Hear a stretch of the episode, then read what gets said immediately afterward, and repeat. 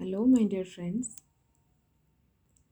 the muted voice podcast पर निवेदिता आप सबको दिल से स्वागत करती है। आज करीबन पाँच महीने बाद आ रही हूँ इस प्लेटफॉर्म पर। शायद आप में से कई मुझे सुनना चाहे होंगे, पर सुन नहीं पाए होंगे। इसलिए माफ़ी चाहती हूँ। पर इन दिनों दिल से वो आवाज़ ही नहीं आया कि मैं कुछ रिकॉर्ड करूँ, आप लोगों को सुनाऊँ। बस इसीलिए इस प्लेटफॉर्म से दूर रही। आप सबका प्यार जैसे मिलता आया है। आगे भी मिलता रहेगा। बस यही उम्मीद करती हूँ। आज कुछ ऐसे रिश्तों के बारे में बात करने आई हूँ, जो हमारे लिए अनजान ही हैं। ना हम उनसे कभी मिले हैं ना ज़्यादा कुछ उनके बारे में जानना हुआ है। कुछ ऐसे इंसान जिनका हमारे ज़िंदगी में होना ही बहुत बड़ी बात है। कभी कभी ऐसा लगता है, ज़िंदगी थम सी गई है। अंधेरा ही अंधेरा है आगे। बस रोशनी की एक किरण भी नहीं दिख रहा। ऐसे कुछ इंसान आपकी ज़िंदगी में आते हैं? ऐसा कुछ अनजाना सा रिश्ता उनसे बन जाता है, जो आपको उस अंधेरी रात से बाहर निकलने में मदद करते हैं। बस ऐसे ही कुछ रिश्ते हम सबके जीवन में कहीं ना कहीं हम मिले तो ज़रूर होंगे। तो चलिए बात करते हैं आज। ऐसे ही कुछ अनजान रिश्तों के बारे में। कविता का शीर्षक है, अनजान रिश्ते। न जान, ना पहचान, ना जान, ना पहचान।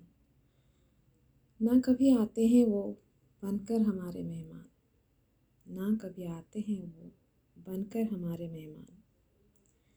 फिर न जाने कैसे जुड़ जाते हैं हम और जीने लगते हैं एक खुशनुमा सा पैगाम।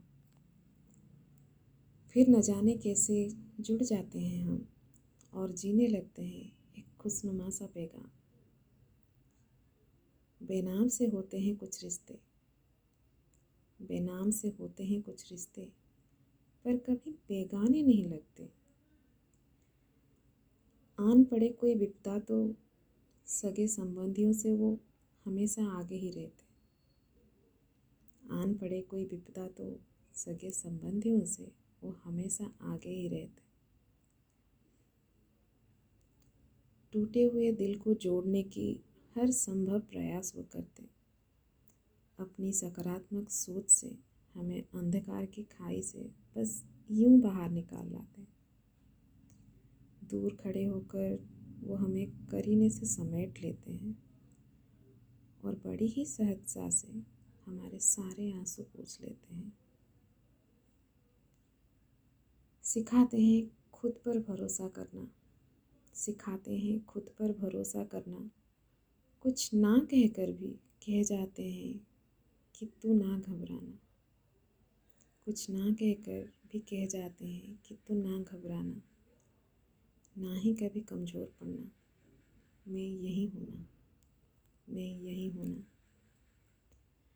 अनमोल होते हैं ये रिश्ते। किस्मत से मिलते हैं ये रिश्ते। दिल के करीब रहते हैं ये रिश्ते। खामोशी से साथ निभाकर जीवन सवार देते हैं ये रिश्ते। खामोशी से साथ निभाकर जीवन सवार देते हैं ये रिश्ते। बस ऐसे ही कुछ रिश्तों से जुड़ना हुआ मेरा योरकोट फैमिली।